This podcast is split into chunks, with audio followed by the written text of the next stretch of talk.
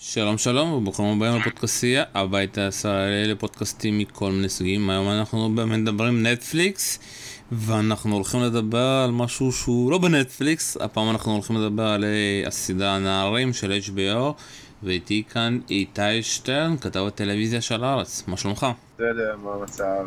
מעולה, אז אתה יודע, אה, יש פה כל כך הרבה אה, לדבר ואתה יודע, לנגוע בהרבה נקודות, ואני מקווה שאנחנו נספיק באמת להגיע לכל הנקודות. אבל אתה יודע, הדבר הראשון שאני רוצה להגיד, וואו וואו וואו, כי זה באמת, אתה יודע, לנסות, אתה יודע, להביא, שוב פעם, זה הגלקטיקוס של ה... אתה יודע, לנסות כאילו, קחו כסף כמה שאתם רוצים ותעשו, אני, שוב פעם, אתה יודע, אולי עם פאודה, אתה יודע, כן מגיע לתקציבים כאלה. אבל הסדרה הזאת בתקציבים מדהימים, תקציבים שאנחנו לא יכולים לראות אה, בארץ בכלל, אה, תקציבים, אתה יודע, להביא שחקנים כמו צחי גרד, אה, יורם טולדנו, אה, כל כך הרבה שחקנים, אה, אתה יודע, אור בן מלך, אה, שחקנים, ואתה יודע, לפעמים, אתה יודע, הם מופיעים קצת, מופיעים איזשהו פרק, אה, ובאמת, ובסופו של דבר, אתה יודע, השחקן, אתה יודע, הכי מפתיע לדעתי, ואני לא יודע איך הם עשו את הבחירה הזאת עם שלומי אלקבץ, שהוא בכלל במאי ומשחק פה. אה, כל הכבוד, אתה יודע, אה, ליוצרים. מה, איך אתה הרגשת לגבי הקאסט המדהים הזה? תראה, אני עכשיו חייב להסכים איתך ששלומי אלקבץ הוא הפתעת הסדרה הזאת לצידו של באמת אדם גבאי, הבן של... אה, ששון גבאי. ששון גבאי, סליחה, ברח לי הראש השם שנייה. אה, כן, אז בקיצור, אני חושב ששלומי אלקבץ, אה, מה שמדהים זה שהוא באמת עובר מאחורי המצלמה לקדמת המצלמה, והוא עושה את זה בכזאת טבעיות. התפקיד הזה, יצא לי לפגוש אותו בזמן שהוא צילם את הסדרה. והוא לא שינה הרבה את עצמו, זאת אומרת, הוא... יש משהו בשלומי, מי שמכיר אותו, שהוא דומה אה, לדמות שהוא מגלם, באיזה שקט הפנימי שהוא מביא לדמות. מצד שני, יש שם גם איזו קשיחות כזאת שהיא מרתקת, זאת אומרת, יש איזה תפר כזה שהוא כל הזמן הולך עליו, שבין חוקר שב"כ אה, חמור סבר לבין אדם מאוד רך וכזה שבאמת רואה גם את המציאות כפי שהיא, אבל גם רואה את המציאות של הרוצחים שלושת הנערים הרוצחים ו... ומבין אותם במידה רבה. זאת אומרת, יש שם איזו מורכבות פסיכולוגית מרתקת שהוא מצליח להביא אותה למיצוי, ובעיניי זו עבודה מדהימה שהיא לגמרי ברמה אמריקאית או ליוודית, ובאופן כללי, צריך להגיד שכל אה, השחקנים שם באמת מציגים עבודת משחק מדהימה, שכמובן זה נזקף גם לזכותם, אבל גם לזכות הבימאים המאוד מאוד מוכשרים שעבדו על הסדרה הזאת.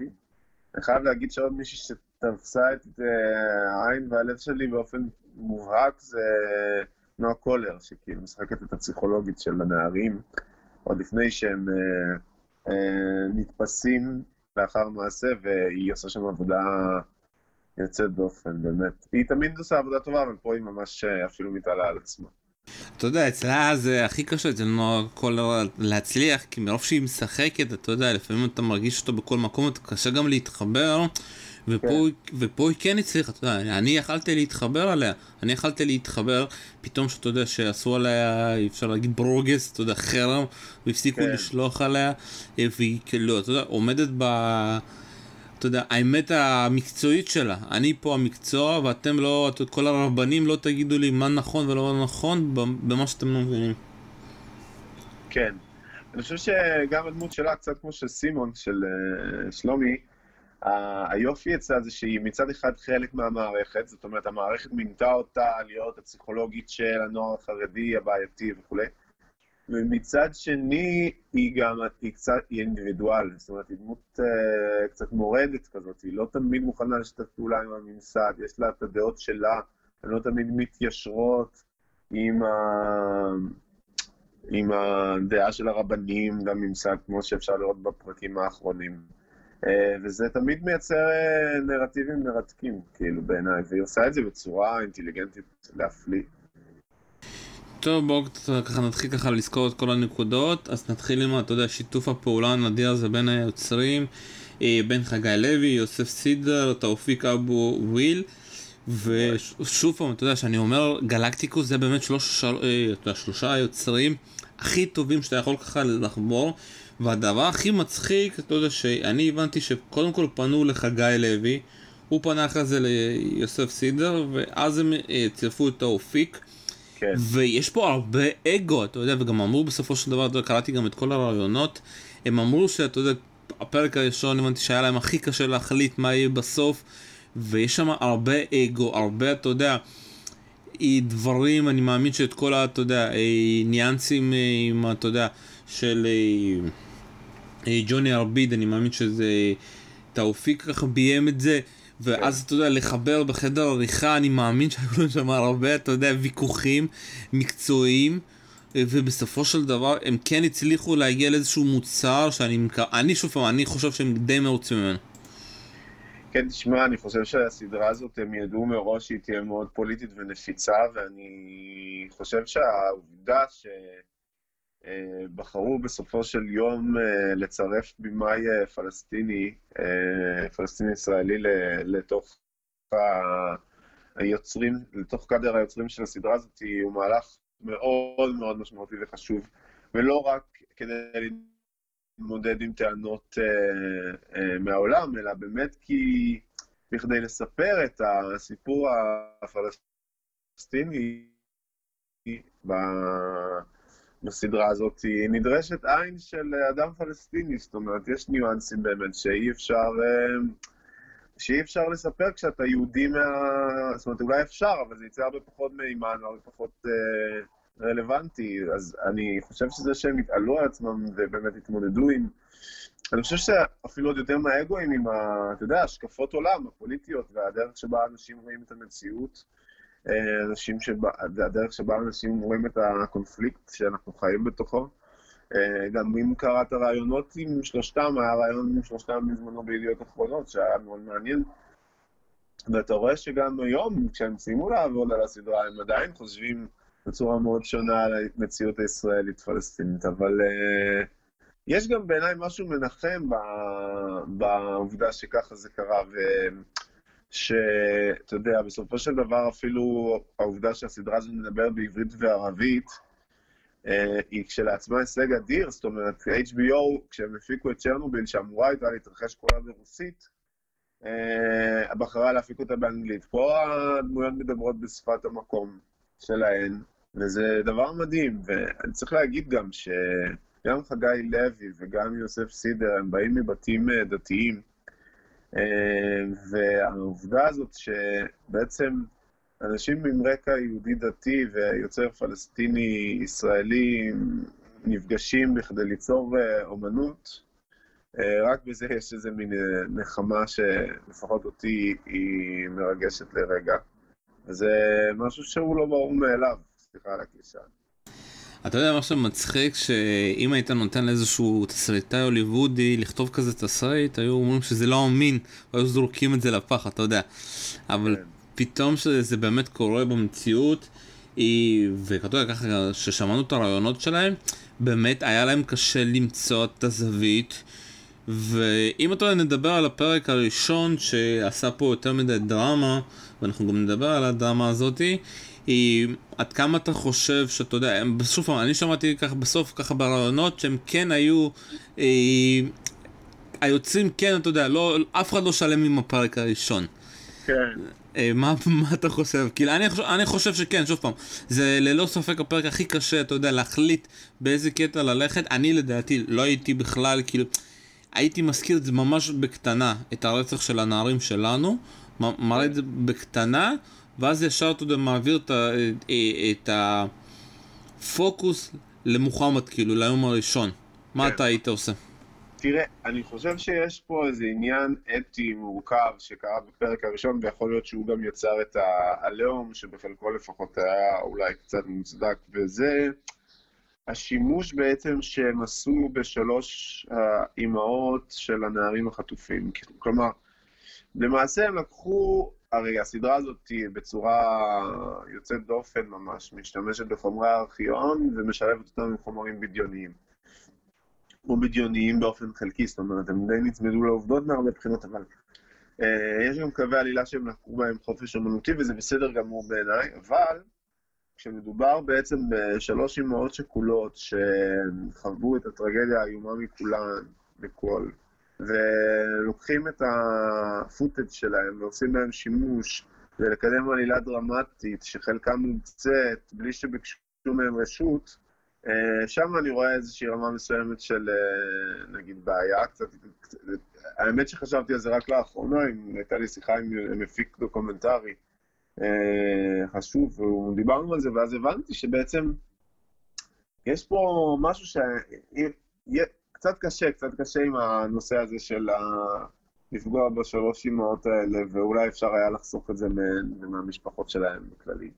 אה, אבל מעבר לזה, אני, אני מסכים שממילא הסיפור של הסדרה הזאת הוא הסיפור של אה, רצח מוחמד המוחדר והרוצחים ובמשפחה של מוחמד. וכמובן בחברה הישראלית שנגררת לתוך עימות אלים בעקבות אה, ההסלמה ש, שנגררה סביב שלושת החטופים, ואז אה, הרצח של מוחמד המוחדר. אז אה, יכול להיות שהבחירה הזאת הייתה בחירה לא מאוד אה, חכמה, ומצד שני, אני גם מבין למה הם רצו לפרוס את, ה... את המקרה הזה, כי בסופו של דבר זה האירוע המחולל. זאת אומרת, כנראה ש... בלי האירוע של חטיפת שלושת הנערים, אה, לא בטוח שהאנרגיה המתפרצת של הרוצחים הייתה יוצאת לפועל. מנגד היוצרים של הסדרה, לפי מה שהבנתי, אומרים שבהקשר דומה אבל אחר, שלדעתם גם אם לא שלושת הנערים הספציפיים האלה היו יוצאים אה, לרצוח נער פלסטיני, אז נערים אחרים אולי היו עושים את זה. שזה כמובן ש... הנחה ספקולטיבית, אבל אתה יודע, אה, היא לא מופרכת. שוב פעם, אתה יודע, זה מאוד קשה, אתה יודע, היה להם הרבה זמן להחליט, והבנתי שהם עשו שם הרבה, אתה יודע, ניסו לשנות ופה ושמה. אה, אני שוב פעם אמרתי לך את דעתי, אני חושב שהם היו צריכים כן לתת לזה חשיבות, אבל כן. ממש בקטיעי ארכיון, ופשוט להוציא את ה... אתה יודע, את כל הפוקוס אה, לנער. אה, זה מה שאני חושב. בואו כן. ככה נעבור ככה באמת על הדמות של אה, סימון ובאמת על המשחק של שלומי אלקבץ. אה, ושוב פעם, שוב, מי שלא מכיר, שלומי אלקבץ במאי די מוערך, אתה יודע, אח של רונית אלקבץ, זיכרונה לברכה, אה, ותמיד, אתה יודע, היה מאחורי הקלעים, לא יודע איך, אתה יודע, אני מאמין שהם כולם מכירים שם, כי הם בקליקה, אבל לא, אני לא יודע של מי הרעיון הגאוני לתת לו את התפקיד הזה, כי שוב פעם זה תפקיד שהוא בדיוני, הם המציאו את התפקיד הזה במיוחד אחרי שהם עשו שם תחקיר עם כל סוכני השב"כ, וללא ספק, אתה יודע, הם הצליחו לבנות דמות אה, מדהימה. כן. אה, אני מסכים שזו דמות מדהימה, ואני חושב שמה שמעניין בדמות של אה, סימון זה, וששלומי מגלם זה שבמידה מסוימת יש פה איזו המשכיות לדמויות מתוך עולמם של שלומי ורונית אלקבץ, ואני אסביר. אה, שלומי ורונית יצרו ביחד בעצם את הטרילוגיה שכללה את ולקחת לך אישה, ואז את גט, אה, ואז את שיבה ואז את גט, כשבעצם במרכזם דמויות מזרחיות, שהמזרחיות שלהן היא נוכחת מאוד, והדיון על הזהות המזרחית נוכח בהם מאוד, ו... ובסדרה הזאת זה לא נושא שדובר כל כך, אבל הסדרה הזאת בעצם עוסקת באופן מאוד משמעותי במזרחיות של הגיבורים שלה. אם זה הגיבורים, אה, אה, שלושת החוטפים הרוצחים, ואם זה סימון שהוא שלומי אלקבץ, וכמובן הרבני והעולם הישיבתי, כשבעצם שלומי מגיע מהשכונות האלה של אה, המזרחים, הוא מכיר את הישיבות, הוא מכיר את, אה, את הרב של הישיבה, את מי ש... אה, הוא, הוא, הוא בשר מבשרה של החברה הזאת, אבל הוא בעצם התגלגל בחייו לממסד שב"כניקי מאוד מאוד מאוד אשכנזי. זאת אומרת, הוא בעצמו מרגיש סוג של דג מחוץ למים, שכזה בתוך אז מצד אחד בעצם שלומי אלקבץ משחק דמות שמגיעה מעולם אה, מזרחי, דתי, מסורתי, והוא מתגעגע לעולם הזה והוא חלק ממנו מצד אחד. מצד שני הוא התגלגל לעולם של השב"כ, שהוא מצד סופר אשכנזי ולבן, אז הוא לא ממש אה, מרגיש בבית בשב"כ, כי כאילו שם לא ממש רגילים לראות אנשים כמוהו. ומצד שני הוא לא ממש אה, מרגיש בבית אה, מאיפה שהוא גדל, כי גם שם הוא כבר לא מסומן כסוג של אאוטסיידר. והתלישות הזאת היא תלישות שמייצרת דמות מרתקת, אה, מה שנקרא לא פה ולא שם. והנושא של המזרחיות באמת נורא בולט, כי אפשר לראות שגם הנערים שרצחו את מוחמד המוחדר, הדמויות שלהם, שלהם, הם דמויות שבעצם נורא, שאיפת חייהם היא להתקבל לישיבות אשכנזיות. זאת אומרת, אור בן מלך משחק את הדמות שכבר ויתרה, כבר ויתרו עליו, הוא כבר אאוטסיידר, כבר האשכנזים כבר לא מוכנים לקבל אותו. בעוד שאדם גבאי וחברו, אני, שאני לא זוכר את שמו, אה, משחקים אה, דמויות שבאמת משאת חייהם היא להתקבל למוסדות לימוד תורה של אשכנזים, וזה מייצר אצלם אה, בעיות נפשיות אה, קשות מאוד, אפשר לראות את זה בסשנים כשהם עוברים אצל הפסיכולוגית, אצל נועה קולר. והקונפליקט העדתי הזה וההשפעה שלו על הגורל של הנערים הוא מרתק וגם אה, צריך לומר שובר את הלב. זאת אומרת, העובדה שהם כזה בסופו של דבר נזרקים לשולי החברה והמחיר שזה גובה מהם, וכמובן מכל החברה שלנו, הישראלית, זה מחיר כבד מנשוא. אתה יודע, נתת פה נקודה מאוד מעניינת. אני, שוב, אני לא, אתה יודע, לא מגיע מהמזרחיות, אז אני לא יודע איך זה מרגיש, אבל אני באמת מרגיש שיש הרבה סדרות, שגם אה, סרטים, שבאים והולכים על הקטע ההדדתי. אה, ואני מאמין ששוב פעם, היוצרים פה כן, אתה יודע, הלכו, ואתה יודע, וזה כאילו מאוד מעניין אותי. כי בסופו של דבר בארצות הברית, אתה יודע, לא מבדילים, הם רואים בן אדם דתי, הם חושבים שזה, אתה יודע, בן אדם דתי, וזהו. הם לא מבינים עד, עד כמה יש, אתה יודע, פסיקים קטנים בכל uh, בית כנסת, בכל ישיבה. איזה כן. כיפה סרוגה, לא סרוגה.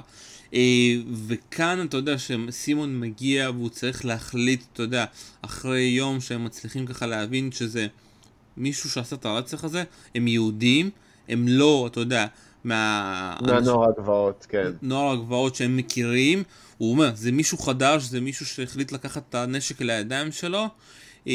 ועד השנייה הזאת, אתה יודע, שהוא לא עשה איתם את השישי שבת, והוא ככה ניסה להבין, נכנס ככה לתוך הבית, ניסה להבין, ו...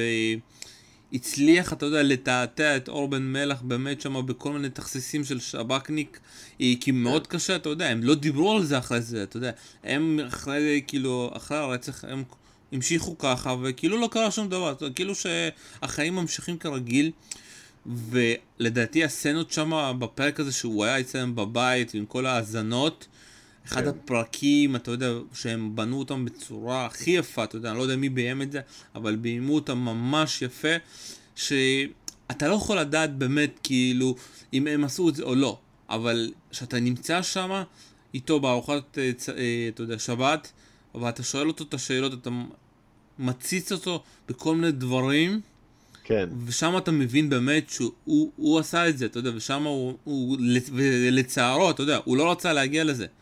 כן. סימון לא רוצה שזה... להגיע לזה, הוא כאילו, נכון. הוא האמין עד הסוף לדעתי שהם לא עשו את זה. הוא בס... מאוד מאוד רצה להאמין שהאנשים שגדלו איתו ובסביבה שלו לא יכולים להיות אנשים כל כך אכזריים. זאת אומרת, מבחינתו, ברגע שהוא מגלה ש... ברגע שהוא מגלה שהאנשים האלה שהוא מכיר מהבית, הם עשו מעשה כל כך מתועב, אז uh, זה שופך אור uh, שחור על המקום שהוא מגיע ממנו במידה רבה, זאת אומרת, הוא לא מסוגל לחשוב על הבית שלו כאל מקום שהצמיח כאלה עשבים שוטים, אם אה, להשתמש במושג אה, מורכב כשלעצמו. אז uh, אתה יודע, אני חושב שזה היופי בעצם בדמות הזאת שהם רקמו, שהיא דמות בדיונית, כי הם, הם דייקו שם איזה משהו, ובאמת כשהוא נוסע אליהם לשבת, אתה רואה שהוא משתלב שם פיקס. אתה מאמין שלכל, לכל, בכל רגע נתון שהאיש הזה יכול היה לשבת על שולחנם של המשפחה הזאת ולהרגיש הכי בבית. זאת אומרת, עד שיש איזה, אגב, מי שמזהה את ה... את העובדה אה, שסימון הוא סוכן שב"כ, הוא בחור רוסי. זה לא במקרה גם כן, זאת אומרת, האשכנזי מזהה בתוך המזרחים את הכביכול בוגד בתוך הסיפור הזה. אחד. איזה- אחד השחקנים הגדולים, ס... אה, סלאבה בירגר, אם אני לא טועה. כן, אה, אחד השחקנים, אתה יודע, שיחק, אם אתה זוכר, במרחק נגיעה, כאבא של הנרי כן. דוד, אה, שחקן ענק. שחקן ענק. כן, הם- היה להם שם באמת הברקות ליהוקיות לכל אורך הדרך, אפילו בתפקידי משנה הקטנים. נמשיך ככה בסימון? כן, אה, אז אה, שוב פעם, הדמות של סימון באמת הייתה אה, מדהימה ואיך שהם עשו אותה וגם הסוף, אתה יודע, הסוף לדעתי אחד הקשים, אתה יודע, בסוף הבן אדם שבא ומצא את האמת היה צריך בסופו של דבר, אתה יודע, לברוח מהארץ כי בסופו של דבר זה מה שקורה ובאמת בסוף היה אה, די מוזר כזה לראות כאילו ש...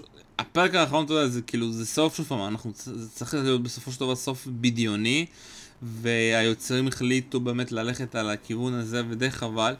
ואתה יודע, בסדרה הזאת לא צריך להיות עונה שנייה, כי אין עונה שנייה, ויהיה מאוד מעניין אם HBO פתאום יחליטו לעשות איזשהו אה, פריקול, אולי על סימון, אולי על אה, הפסיכולוגית, יהיה מאוד מעניין. כן, תשמע, האמת שמקודם אמרת דבר שהוא מאוד נכון, אני רק רוצה להתייחס אליו לשנייה, ש... שהניואנסים שיש בתוך היהדות והציונות הדתית וכולי וכולי, אז אחת הביקורות שחזרו על עצמה, שחזרה על עצמה באתרים בחו"ל, זה שאנשים לא כל כך הבינו את זה. זאת אומרת, נורא מסובך להבין את הניואנסים האלה של, של הדתות בישראל ושל הזרמים השונים וכולי, אז זה, זה משהו שקצת הקשה, אני חושב, על הקהל שהוא לא ישראלי, אבל דווקא בגלל זה זה מאוד ראוי להערכה שהם התעקשו על זה, זאת אומרת, שהם התעקשו על באמת ליצור קודם כל עבור קהל מקומי. אה, ולגבי הסוף של סימון, תשמע, אני חושב שבסופו של דבר, הם יצרו פה דמות טראגית קלאסית, זאת אומרת, הבן אדם שבעצם כביכול אה, ניצח, ידו על העליונה, הוא אה, יצר הישג מדהים, הביא גם להרשעה של שלושת הרוצחים תוך זמן מאוד קצר. ומצד שני, ברור שהסנטימנט הישראלי לא יסלח לו על זה, זאת אומרת, בסופו של דבר, וזה אולי הטרגדיה לא רק של סימון, אלא של החברה הישראלית כולה, הרבה מאוד אנשים רואים באנשים האלה אה, גם כן סוג של קורבנות, או כאלה שהפלילו אותם שלא בצדק, אה, ובסופו של דבר ההסתה נגד אה, גורמי אכיפת החוק, שהיא מתחילה, אתה יודע, מראש הממשלה ועד אה, זוטרים ממנו, אה, משפיעה בכל, ה... בכל הדרגים. זאת אומרת, בסופו של דבר הגרפיטי הזה שמס... אה, שעושים על הבית של סימון, זה גרפיטי אה, שמשמש אה, תזכורת לזה ש... בוא נגיד, אה, שלושת הנערים הרוצחים הם אה, לא באמת רק עשבים שוטים, זאת אומרת, יש הרבה עשבים שוטים כמוהם.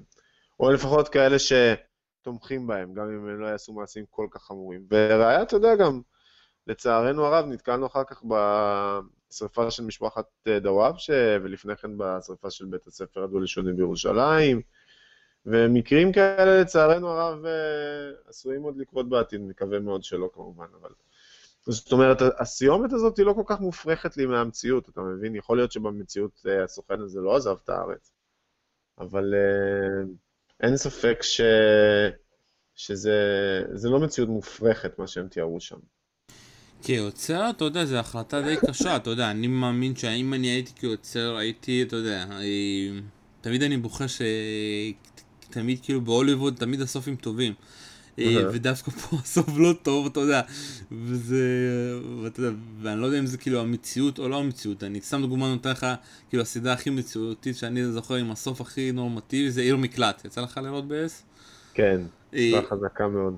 בעיר מקלט, כאילו הסוף הוא הכי מציאותי שיש, הוא אה, לא האמת הוליוודי, שלא ב- הגעתי לסוף, לא הגעתי לסוף עדיין, אבל זו סדרה שאני רוצה להספיק לסיים. תסיים, כי שם הסוף באמת הוא סוף מציאותי, אה, ובאמת כאילו, אז אני כאילו, שוב אני עדיין מתלבט כאילו מה אני הייתי עושה בדמות של סימון, כי לשלוח אותו כשב"כניק שיהיה ב... אתה יודע, באל על, אה, זה כן. פשוט כזה, אתה יודע, חותמת אה, של נכשלת, והוא לא נכשל. כן. לא, אני חושב שאתה יודע, מי שנכשל זה לא הוא, אלא באמת החברה שעליה הוא מבקש לשמור. וזאת טרגדיה, טרגדיה מאוד, מאוד קלאסית, מה שנקרא, אתה יודע. כי בסופו של דבר סימון בעולם הדרמה, מה שהוא עושה זה הוא עוזב את הבית שלו. אה, הוא עוזב את הבית שלו ומחפש בית אחר, אבל כמו בדומה לכל מהגר בעצם, מישהו שמהגר מהזהות המקורית שלו, הוא משלם על זה מחיר כבד, כי בעצם לא תמיד אתה נקלט במקום שאליו אתה מהגר. זאת אומרת, גם אם נקלטת באופן פורמלי והצטיינת אפילו, אז אנחנו יודעים שלא תמיד זה מספיק. לפעמים העובדה שאתה מהגר ושאתה לא אחד מהחבר'ה עד הסוף, גורם לך לשלם מחירים שהם כבדים מאוד, ובאמת שלא באשמתך, אלא באשמת הממסד והחברה. אנחנו יכולים לראות את זה בהרבה אפיקים שלנו והרבה אפיקים של החברה הישראלית, וזה כנראה נכון גם מאוד בממסד הביטחוני, שהוא ממסד סגור מאוד בסופו של דבר. טוב, אתה יודע, בואו קצת נדבר באמת על הכוכבים הגדולים, שזה שלושת הנערים, אור בן מלך, אה, אתה יודע, אדם גבאי ואייל אה, שירסקי. היא באמת בתפקיד הראשון מאז, אתה יודע, הסדרה, אה, הסדרה של מאור זגורי, זגורי אימפריה. ואתה יודע, מתוך שלושתם, אור בן מלך באמת בשנה מדהימה, אתה יודע, שהוא הבן אדם פשוט משחק בכל מקום ודי מוצלח, אתה יודע. הוא מזכיר לי כזה בן אדם בזון כזה, אתה יודע, אם אתה זוכר פעם את איתי תורג'מן או את... הנרי דוד שמופיע בכל מקום, אז הוא עכשיו אה, בצורה כזאתי. והבן אדם אה, הכי מפתיע זה אדם גבאי, הבן של ששון גבאי, בתפקיד אה, ראשי ראשון. אפשר להגיד התפקיד שהוא, אתה יודע, ההפתעה הכי גדולה, ההפתעה ליהוקית מאוד גדולה של ההפקה באמת. וללא כן. ספק, אתה יודע, התפקיד אולי, אתה יודע, אני מאמין שהתחקיר לתפקיד הזה היה מאוד קשה גם מבחינת התחקירים, וגם אחרי זה כבמאי, אתה יודע, כבמאים, להכניס, כי הוא בסופו של דבר, הבן אדם, גם במציאות הבנתי, הוא לא עשה את הרצח, אתה יודע, ולהחליט כן. בסוף, כי השופטים החליטו שהוא, אתה יודע, באשמת רצח, זה הדבר הכי קשה שאפשר, אתה יודע, לקבל עליו, שבאמת לא ביצעת בפועל. כן, נכון. Uh, תראה, האמת אני אגיד לך שאני לא מאוד בקיא בפרטי המשפט uh, של, של שלושת החוטפים, uh, אבל אני כן רוצה לומר על אדם גבאי, שחגי לוי התראיין כמה וכמה פעמים ודיבר על הדמות הזאת. והוא אמר שכשהם נפגשו עם הנער הזה, שאבישי, שקוראים לו אבישי בסדרה, הוא אומר שהוא נכבש בקסמיו, זאת אומרת, הוא התאהב בו. אה, בנער שבוא נגיד גם אם הוא לא רצח, היה אחראי לחטיפה של נער פלסטיני ולהכות אותו וכולי. אה, מעשים קשים מאוד, והוא אומר שיש שם איזה מופנמות וביישנות אה, כובשים, ובצורה באמת, תשמע, זה מוזר להגיד את זה על שחקן כל כך צעיר, אבל הוא מציג טור דה פורס משחקי כל כך מרשים, אתה לא משנה באיזה, זאת אומרת, באיזה צד של המפה אתה בכלל, אתה לא יכול שלא לחמול עליו. זאת אומרת, ברור ששם יש איזו מצוקה נפשית אדירה, שאדם גבי מתרגם אותה לניואנסים מאוד מאוד זהירים ומאוד מאוד uh, uh, רגישים, בלי להפוך להיות למנייריסט, שזה דבר קשה לפני עצמו. הוא עושה עבודה מדהימה, אני חושב שאנחנו עוד נראה אותו הרבה. משחק, uh, אני גם מאמין שזה יפתח לו, אני מקווה, וזה יפתח לו אפיקים uh, למשחק בעולם ולא רק בישראל. Uh, בסוף זו סדרה של HBO. אה, אז אני, אני, כן, אני נפעמתי ממנו. אני חושב שהוא, שהוא שחקן מלא רגש ורגישות, ודווקא העובדה שנגיד יש לו פנים מיוחדות כאלה והוא לא איזה פריטי בוי שגרתי, גם יכול לפעול לטובתו בסופו של דבר. וגם בסופו של דבר, אתה יודע, זה שהוא הבן של ססון גבאי נותן לו הרבה, אתה יודע, עוול, אתה יודע, על הכתפיים, כי תמיד ישבו אותו כן. לאבא, וזה מאוד קשה באמת. נכון. ובאמת יהיה מאוד מעניין, אתה יודע, לפעמים, יש כאלה הרבה שחקנים שהם הבנים של, שהם לפעמים, אתה יודע, אחרי שנה, שנתיים, הם בורחים מהמשחק. הם לא נכון. נשארים בו, ומאוד מעניין איך מנטלית הוא יתמודד עם ההצלחה הזאת, ואיך זה ישפיע עליו בהמשך. תראה, אני חייב להגיד שלפני איזה שנה בערך ראיינתי את ששון גבאי, אחרי שהוא קיבל את התפקיד בביקור התזמורת בברודוויי, אז תחשוב שששון גבאי חיכה לשנות ה-60 בחייו, אה, בשביל להגיע לעשות אמריקה, והבן שלו עושה סדרה בינלאומית שמופצת בעשרות מדינות בעולם אה, בגיל 20 ומשהו, אז אני, נראה לי שלפחות מהבחינה הזאת יש, יש, יש סיבה להיות אופטימי בשבילו. ושוב פעם אנחנו מדברים על שחקן שהוא בן 21, שאתה יודע, התפקיד אולי הכי, אתה יודע, הוא כבר השתתף אה, ב-2013, מסתבר, גם בסרט לצות פילים, אה, כן. גם בפולישוק הוא שיחק. גם השתתף בגעגוע שסטאבי גביזון, אבל הוא, זה היו תפקידים קטנים יחסית. נכון. זאת אומרת, זה באמת תפקיד מאוד מרכזי בסדרה מאוד מדוברת, אה, אתה יודע. מה שנקרא, ותודה לראש הממשלה שהפך אותה לכזאת. ואנחנו נגיע לזה, תחכו לזה.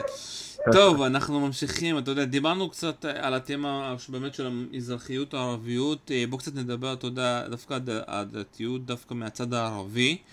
אה, איך אתה, אתה יודע, שוב פעם, אה, אני הרגשתי עם זה מעולה, שוב פעם, לא יודע למה, יש הרבה באו בטענות, למה היא בערבית, חלק בעולם בעברית. אני לא יודע באמת איך זה בעולם נתפס, אבל אני חושב שזה מובן מאליו, אתה יודע, אנחנו נמצאים בקור היתוך, וכן, יש פה, אתה יודע, אנשים שמדברים בערבית, ויש אנשים שמדברים בעברית. וזה הדבר, שוב פעם, הכי נכון היה לעשות. אני כאילו מנסה לדמיין את הסדרה הזאת באנגלית, ואני כאילו אומר, וואו, זה היה, או, או, זה היה כל כך גרוע בטח. שוב פעם, שצ'רנוביל כן הצליחו לצאת מזה, כי אתה יודע, כי זה מאוד קשה בצ'רנוביל אה, להביא את, ובאמת, כאילו, אתה יודע, גם ככה ההפקה קשה, להביא עוד שחקנים רוסים שידברו ברוסית. הם לא היו מצליחים, אני חושב, בצ'רנוביל. באנגלית שם הייתה כן נכונה, פה אני חושב ההחלטה להישאר בערבית ובעברית הייתה אחת ההחלטות אולי הכי קשות, אבל HBO שאמרו כן, שיחקו אותה. כן, אני, אני לגמרי מסכים איתך. אני, אני אגיד לך מה, אני חושב שיש לזה כל מיני משמעויות, אבל המשמעות המקומית הכי חשובה בעיניי בהקשר הזה, זה שהסדרה הזאת מזכירה לכל הצופים הישראלים שהערבית היא שפת המקום. זאת אומרת, גם אם יש חוקים כמו חוק הלאום, או חוקים אחרים שמבקשים להפוך את הערבית לשפה זניחה במרחב הישראלי, הסדרה הזאת מזכירה שבאופן הבסיסי והטבעי ביותר, אנחנו חיים פה ביחד, גם אם אנחנו רוצים, גם אם אנחנו לא רוצים, גם אם אנחנו אוהבים את זה וגם אם לא, בסופו של דבר השפה הזאת היא שפת המקום, ואנחנו צריכים להתמודד עם העובדה הזאת as is. שום דבר לא יעלים את המציאות הזאת מהחיים שלנו, ואני חושב ש... במודע, במובן הזה, HBO וקשת אה, לקחו החלטה אחראית מאוד ומוסרית גם, צריך להגיד. אה, בלהפוך את הסדרה הזאת לסדרה שהיא נוצרה כאן, והיא מדברת על המקום הזה שבו היא נוצרה. אה, ויש משהו מאוד אה, בעיניי גם משמעותי בזה שהדמויות של אה, ההורים של מוחמד אבו ח'דיר, למשל, הן דמויות ש... הלב שלך יוצא אליהם לא רק בגלל שהבן שלהם נרצח, שזה אוטומטית מייצר באמת איזושהי אמפתיה, איזושהי אמפתיה, אלא הם באמת uh, שחקנים מדהימים, מדהימים, שאני לפחות uh, לא נתקלתי בהם בתפקידים כל כך uh, מרכזיים בטלוויזיה הישראלית. וזה כזה תענוג לראות, אתה יודע, כישרונות כאלה גדולים פתאום, uh, שאנחנו זוכים להיחשף אליהם. בעיניי זה...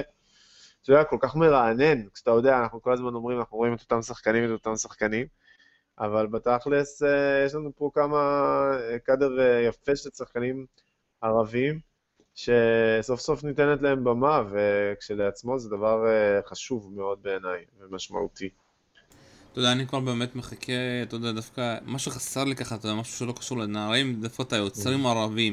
יש לנו כן. עדיין יוצר, כמה יוצרים ערבים שכן עשו כמה סרטים, אבל אין איזשהו, אתה יודע, שיראו כאילו, אתה יודע, את הדברים הקשים באמת, אה, כמו שאתה יודע, יש תמיד את הסרטים האלה על השחורים בארצות הברית, כן. בבריטניה.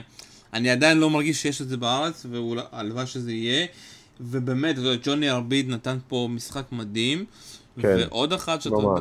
אני רוצה להגיד לך, אתה יודע, כל הכבוד לו, שזה ליאור אשכנזי, הבן אדם יכול לעשות בשנה, בשנתיים, כמעט 200 תפקידים, אני כבר לא יודע אה, אה, מה הוא נמצא, אבל הבן אדם פשוט נכנס לכל תפקיד, כאילו שאתה יודע, תגיד לו מה להיות, והוא נכנס, כאילו, המשחק שלו, כי אתה יודע, וזה דמות אמיתית, העורך דין הזה, כן. היה מדהים, אתה יודע, זה פשוט מדהים, ואתה יודע, גם ראי, ראיתי במקרה את ה...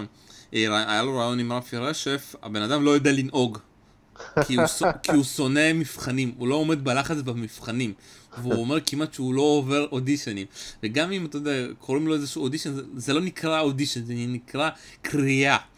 הבן, כן. הבן אדם מפחד, אתה יודע, מלחץ ודברים כאלה, ואתה מסתכל אותו משחק, אתה אומר לו, מה, מה זה הדבר הזה?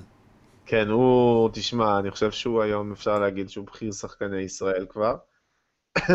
הוא באמת גם עשה, אתה יודע, כזאת uh, שרשרת של תפקידים uh, זכירה, ואתה יודע, מחתונה מאוחרת ועד uh, הנערים עכשיו, ואתה יודע, יש לו שם עשרות תפקידים מדהימים.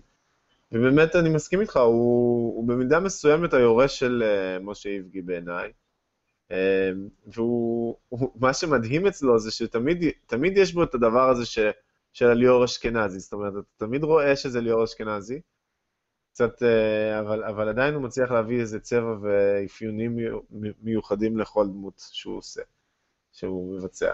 אז אה, אני עפתי על התפקיד שלו, אגב, תפקיד מאוד אה, קשה, כי בעצם תפקיד אופורטוניסטי כזה, דמות אופורטוניסטית כזאת קצת. זה תפקיד, זה תפקיד קשה כי אין פה, אתה זה לא דמות בדיונית שאתה יכול להמציא כל מיני דברים. אתה יודע איך עורך דין צריך להיות, ואתה יודע מה הוא עשה, והוא היה מאוד מקצועי. זה כן. קטע מקצועי, אתה יודע, גם שבסוף אה, סימון אומר, אבל אולי הוא לא עשה רצח, למה אני צריך להגיד שהוא רצח? הוא אומר, לא, אנחנו צריכים רצח של שלושה, אחרת אנחנו לא, לא זכינו פה. והוא כן. עושה את זה בלב כבד, סימון, אבל בסופו של דבר יש חוקים, אתה יודע, אין... אה, כמה ש... כן. וגם זה הקטע שאתה יודע, מאוד אהבתי שהם עשו עם אבישי, אבל לשאר... אבל סימון מאמין לי, סימון מאמין שלא רצחתי. כן. אבל זה לא עניין בסופו של דבר של אם עשית או לא. אבל שוב פעם, אה, עוד משהו ככה לקטנה על השחקנים לפני שאנחנו עוברים לאמנה העיקרית? אמ,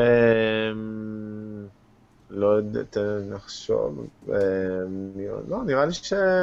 הגענו לאמנה העיקרית. כן, יאללה. והמנה העיקרית זה כמובן הציוץ והפרסומת החינם של ראש הממשלה, כן. והוא ממשיך את דרכה של מירי רגב לכתוב איזשהו פוסט על משהו שהוא לא ראה, על משהו שהוא רק שמע. ואני, אתה יודע, אני לא מצליח להבין כאילו מי, אתה יודע, יכול להיות שזה הדובר שלו כתב, אני מאמין שזה לא באמת או שהממשלה כתב את זה, אין לו זמן להתייחס לזה, ואני מאמין שזה באמת... אה, סביר להניח שזה הבן שלו כתב את זה, גם, גם לפי הניסוח, אבל... כן, uh... יכול להיות שזה מישהו מהמשפחה או הבן שלו, והוא קיבל פשוט את האישור של אבא שלו, כן. אבל זה באמת היה משהו שהוא... שוב פעם, זה יכול להיות באמת הבן שלו, כי אם אני זוכר בפוסטים האישיים שלו, אה, בציוצים שלו, הוא כן המשיך עם הגישה הזאתי. הדבר, yeah. הדבר הכי מוזר שאתה יכול, שוב פעם, זה כאילו, מירי רגב מספר 2, להחליט ביום הראשון, עוד לפני שזה יצא, לא לראות את העשרה פרקים, אה, להגיד שזה אנטי, וכאילו, מה, אנחנו פה צריכים רק, אה, אתה יודע, האומנות שלנו צריכה להיות על פי מה שליכוד רוצה, עם כל הכבוד, או שאנחנו צריכים, או שאנחנו נמצאים במדינה דמוקרטית, וזה גם האומנות שלנו דמוקרטית, ואני מאוד שמח שחוץ מה... הדבר הציני הזה שהיה, שדווקא היוצאים כן פחדו, שכי הם התחילו קצת לאיים עליהם, זה באמת לא הגיע לממדים של אה, אלימות או משהו כזה, כי זה באמת היה מורד כאילו עד לאן הגענו, וזה נשאר בגבולות הרשת. אבל זה היה פשוט פרסומת מיותרת, אה, ו... שעזר בסופו של דבר לסדרה, אבל לא עזר בכלל ל... לראש הממשלה. כן, אני חושב שצריך להסתכל על התקרית הזאת, תקרית אה, נתניהו הנערים, יש שתי זוויות שאפשר להסתכל. אחד זה באמת דבר המוזר, כמו שאתה אומר, שבו ראש הממשלה מתפנה מסדר יומו העמוס כדי לכתוב פוסט על אה, סדרה טלוויזיה, דבר שהוא לא עושה בשוטף, לא, הוא לא אובמה, אה, שהיה מתייחס הרבה לתרבות פופולרית, ו, ותוקף אותה כאנטישמית, סדרה שיצרו, צריך להזכיר, שני קולנוענים יהודים ביחד עם קולנוע, קולנוען פלסטיני, ששניהם באים מבתים דתיים, זה דבר מאוד מאוד מאוד מאוד קיצוני. אבל צריך לזכור שזה הגיע בסמיכות מאוד גדולה לדיווחים של אה, גיא פלג, שיום אחרי יום בחדשות 12, ששייכת אה, לקשת, אה, דיווח על מהלכים מתוך החקירה של נתניהו, וזה החריף את הוויכוח בין ראש הממשלה, זה לא, זה לא ממש ויכוח, החריף את התוקפנות של, של נתניהו כלפי קשת. צריך גם להגיד ש... הדבר הזה, הדבר הזה של אה, לתקוף אה, סדרה כאנטישמית זה דבר די פסיכי ביחס לעובדה שמדובר באמת בסדרה דוברת עברית שנוצרה על ידי ישראלים. זאת אומרת, אה, יש פה איזו האשמה מאוד חריפה. אבל צריך גם לזכור שיש פה עוד היבט, וזה כבר קשור באמת לחקירותיו של ראש הממשלה, וזה בעצם מה שנקרא לדבר מעל הראש של אה, אבי ניר אפילו, ולפנות לבעלי המניות אה, שמחזיקים בקשת ולרמוז להם, אם אתם לא תיישרו את הכתבים שלכם ואת הפרשנים הפליליים שלכם ואת אנשי החדשות שלכם, כדי שהם יהיו קצת יותר סובלניים כלפיי, אז אני, אומנם לא שר התקשורת, אבל כמי שמושך בחוטים של שר התקשורת, עשוי לגרום לכם לשלם מחיר כבד. זאת אומרת, אנחנו כבר יודעים שנתניהו היה מעורב עד צוואר בשוק התקשורת והרגולציה בארץ. ומאוד יכול להיות ששוק הטלוויזיה, שממילא סובל מהפסדים ממושכים כבר המון המון המון זמן, אה, וככל שהוא יראה יותר על הברכיים, ככה לנתניהו יהיה יותר קל לשלוט עליו. וצריך להבין שזה, בגלל זה גם האמירה הזאת היא הרבה יותר חמורה ממה שנוטים לחשוב אה, אנשים שלא כל כך בקיאים בשוק הזה. אה, והעצוב הוא באמת שראש הממשלה שמסובך בשלושה חקירות אה, חמורות, ממשיך לעשות את ההתערבויות האלה כראש ממשלה אה, בלי להתבלבל. זאת אומרת, ויש כאן איזה באמת, לפחות בעיניי, איזה שיגעון שאחז בראש הממשלה בכל מה שקשור לאובססיה שהוא פיתח כלפי התקשורת בישראל. אה, אובססיה שמאוד יכול להיות תעלה לו בכיסא שלו, אה, ויכול להיות גם שלו, כן, הכל תלוי ב... שוב פעם, אותי מעצבן שזה לא באמת נתניהו כתב את זה, וזה היועצים או הבן שלו, וזה כאילו משהו חורה לי, כאילו, אתה יודע... כן, אבל אל תשכח שהוא גם, אה, זה לא נכון מה שאתה אומר, בגלל שהוא עלה יום למחרת הפוסט הזה, ועלה בסרטון וידאו שבו הוא מדבר בעצמו. ותוקף את קשת. זאת אומרת, זה לא היה משהו חד פעמי או איזה משהו שאפשר לתלות אותו רק באנשים אחרים שלו. הוא בעצמו עלה ודיבר ותקף את קשת באופן חזיתי, אה, גם על הסדרה וגם על הדיווחים של גיא פלג, וקרא להם אה, בשמות גנאי. זאת אומרת, הבן אדם בעצמו זה לא, זה לא רק יועציו. אי אפשר... אנחנו, אנחנו יכולים להסכים שהוא לא ראה את הסדרה? אה, זה מה שהוא אומר, אז אתה יודע, אנחנו... בוא, בוא נסכים שהוא לא ראה את הסדרה. לא ראה את הסדרה. לסיום, אתה יודע, בוא קצת תספר ככה, מה התגובות היו, אתה יודע, אנחנו מכירים את התגובות בארץ, בארץ אפשר להגיד שכולם אהבו, איך התגובות היו בחו"ל, ממה שהצלחת לקרוא? תראה, אה, באמת התגובות אה, היו טובות ברובן. באמת הסדרה קיבלה הרבה מחמאות גם על המשחק וגם על הבימוי, אבל... היו שתי טענות מרכזיות שחזרו על עצמם, זה, אחת זה באמת שהיא איטית מאוד, ושאפשר היה לקחת את כל הסיפור הזה ולהפוך אותו בעצם לאיזשהו סרט, אה, או אפילו נגיד, אה, אתה יודע, סרט של שני חלקים, או... זאת אומרת, עבור הקהל הזר, או האמריקאי בהקשר הזה, הסדרה מלאה בניואנסים, והם לא באמת תמיד מבינים אותם, אז אה, יכול להיות שבשבילם אפשר היה לקצר את זה משמעותית. והדבר השני זה באמת מה שדיברנו עליו מקודם, זה שהסדרה עוסקת בתתי הרבדים של החברה הישראלית, אה, וגם החברה הפלסטינית, צריך להגיד שגם החברה הפלסטינית רואים שיש פלגים לכאן ולכאן, יותר מתונים, יותר אה, לאומניים, ו... אה, וגם את זה אני חושב שאולי לקהל שהוא לא מקומי היה קצת קשה להבין, אה, וגם למבקרים הרבה פעמים, אתה יודע, אה, גם ככל שהם אוהבים טלוויזיה, הם לא ממש בקיאים ברזי המזרח התיכון בישראל-פלסטין, אז יכול להיות שזה קצת הקשה. ומצד שני, אתה יודע, מבקרת טלוויזיה של הניו יורקר, שהיא, שהיא אומנם חיה פה קצת בישראל, אז היא כנראה מכירה את המציאות הישראלית יותר טוב. היא התפעלה מהסדרה ואמרה שזה ממש masterpiece. אז כאילו הדעות הן אה, מגוונות, אבל בסך הכל הסדרה באמת קיבלה הרבה מחמאות. ובעיניי אה, גם לגמרי בצדק. טוב, ללא ספק, אתה יודע, סדרה מדהימה, והחלום שלי, שוב פעם, אתה יודע, הסיכוי לזה קלוש, אני כן רוצה שיהיה פה איזשהו פרי קול כזה, אולי על סימון, אולי על, אה, אתה יודע, ככה פתאום מחזירים אותו אחרי שנתיים על איזשהו משהו דמיוני, או אולי על uh, הפסיכולוגית, כי יש, אני שוב פעם מרגיש שהם עשו את הסדרה הזאתי, ואי אפשר להמשיך אותו, אתה יודע, אם את uh, שובר שורות מחזירים מהמתים אחרי חמש שנים, אפשר גם כן. להחזיר את uh, הנערים בסגנון אחר, אתה יודע. כי כמו שאנחנו מכירים את HBO עם הומלנד הם עשו שם, אתה יודע, כן, כן, כן, אין עשו ספק שם ש... פיבוטים מפה עד הודעה חדשה. לגמרי. אני מאמין שאם הם, אם הם ירצו, אה, זה יכול לקרות, אני פשוט בספק לגבי המוטיבציה של שלושת היוצרים. אבל אה, לך תדע, אתה יודע, לפעמים אה, דברים יכולים להפתיע, במיוחד בעולם של הטלוויזיה. לך תדע איזה טוויסט עלילתי עוד נכון לנו בהמשך. זה בטוח. איתי שטיין, כתב הטלוויזיה של הארץ, היה לי מאוד כיף, תודה רבה. תודה לך, ביי ביי. כאן היה שלום סיונו, ותודה רבה שהקשבתם למדברים של נטפליקס, ונכון, זה סדרה של HBO, אבל uh, ככה ברחה לנו. ביי ביי. ביי.